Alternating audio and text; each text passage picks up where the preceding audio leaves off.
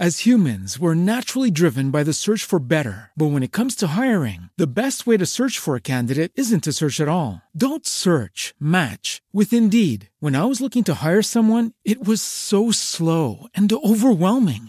I wish I had used Indeed. If you need to hire, you need Indeed. Indeed is your matching and hiring platform with over 350 million global monthly visitors, according to Indeed data, and a matching engine that helps you find quality candidates fast. Ditch the busy work. Use Indeed for scheduling, screening, and messaging so you can connect with candidates faster. And Indeed doesn't just help you hire faster. 93% of employers agree Indeed delivers the highest quality matches compared to other job sites, according to a recent Indeed survey. And listeners of this show will get a $75 sponsored job credit to get your jobs more visibility at Indeed.com slash podcast. That's Indeed.com slash podcast. Terms and conditions apply.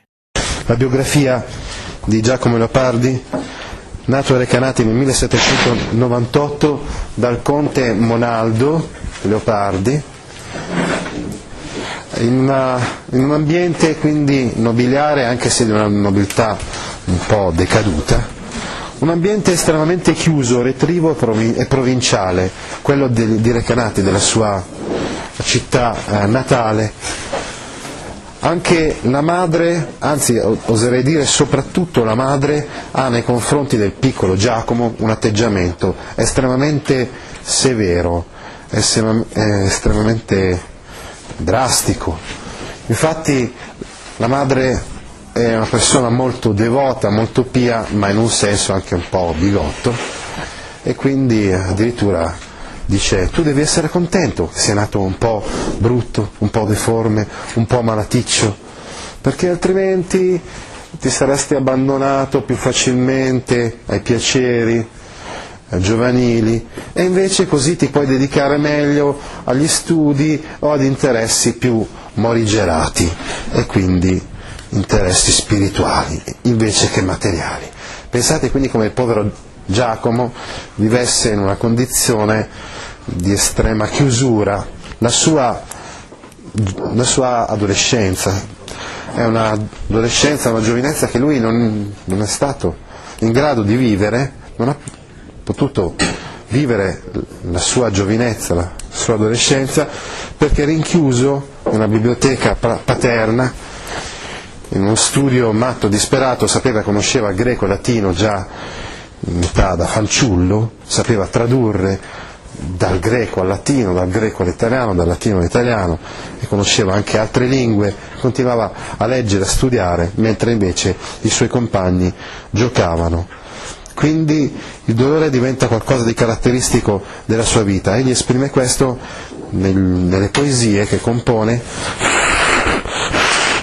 fin dalla giovane- giovinezza, pensiamo appunto all'infinito, gli idilli che sono composti fra il 19 e il 20, quindi quando lui ha poco più eh, di 20 anni, sono appunto la diretta espressione della- del dolore, della sua sofferenza di giovane adolescente impossibilitato a vivere.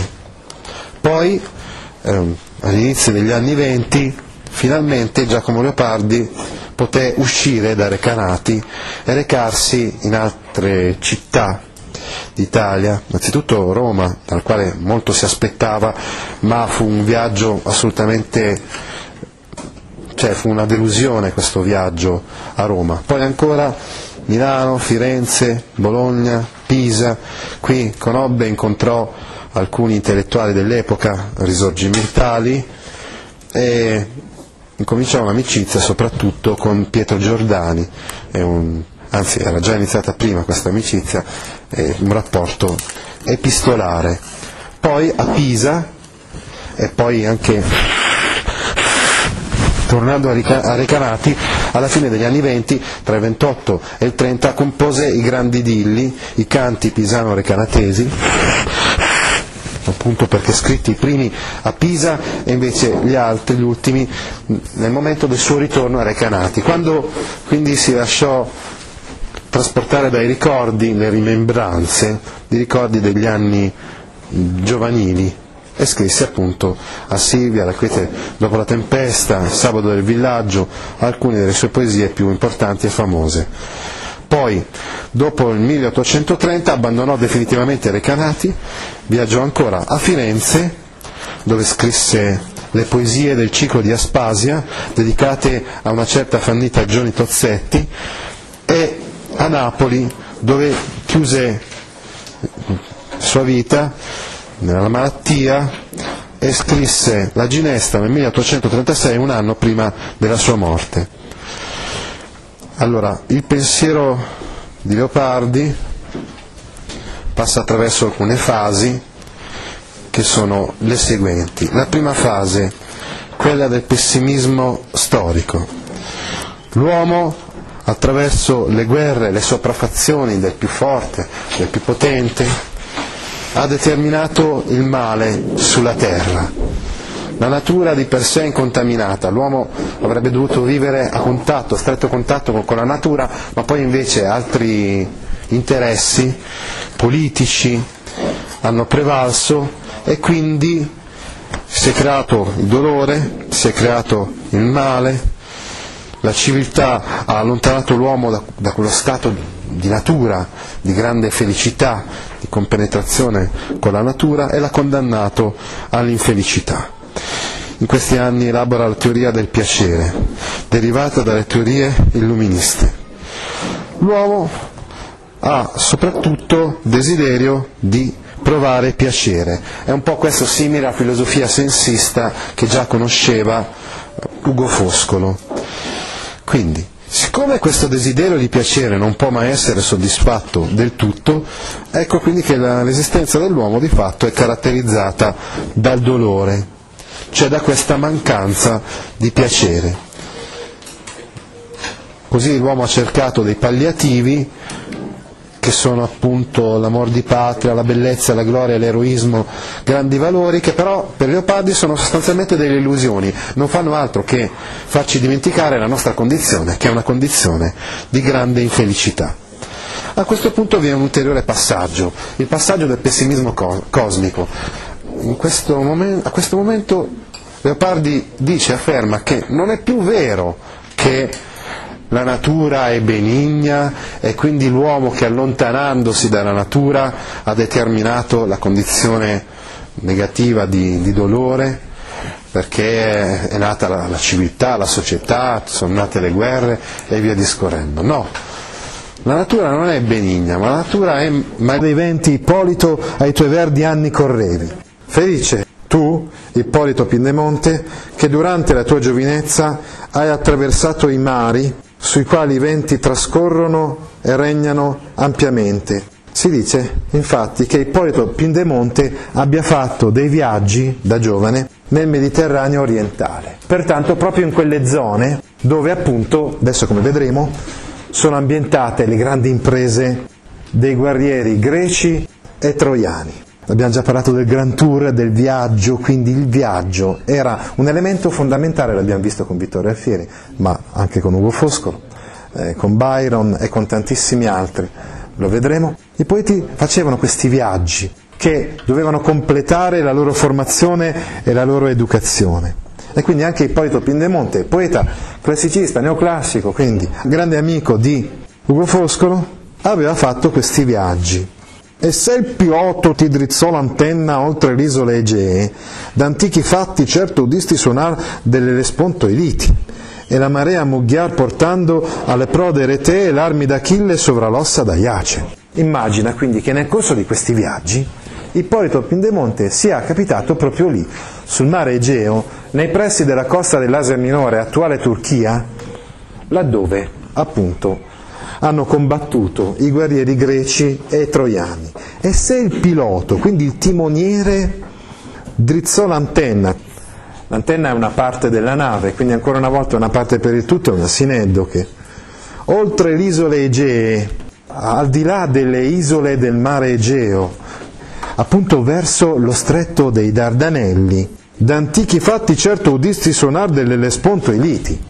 Senz'altro hai udito risuonare i liti litorali dell'Ellesponto, degli antichi fatti, delle gesta delle imprese. E la marea mugghiar portando, ecco, Probabilmente quando sei capitato su quelle coste, su quei litorali, hai sentito la marea Mughiar, l'alta marea che ha condotto quasi per miracolo eh, le armi di Achille sovra l'ossa di Aiace. Alle prode retee sarebbero appunto le spiagge del promontorio reteo che si trovano da quelle parti. La leggenda infatti vuole che Aiace Aiace Doileo sia morto nel corso del viaggio di ritorno e che le armi di Achille siano capitate sopra il suo cadavere. La cosa è molto semplice.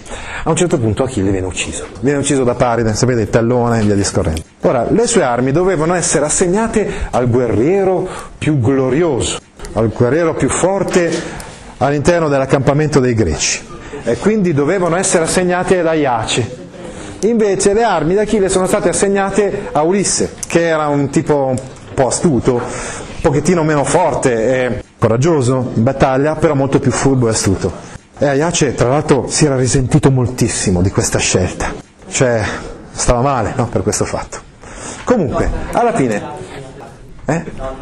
Le armi di Achille sono state assegnate a Ulisse invece che a lui. Era... Eh, Aiace si era presa tantissimo. Poi comunque la città di, di Troia è stata conquistata e vinta dai greci. Al ritorno però, i famosi nostoi, i ritorni dei guerrieri greci in patria non sono stati molto agevoli.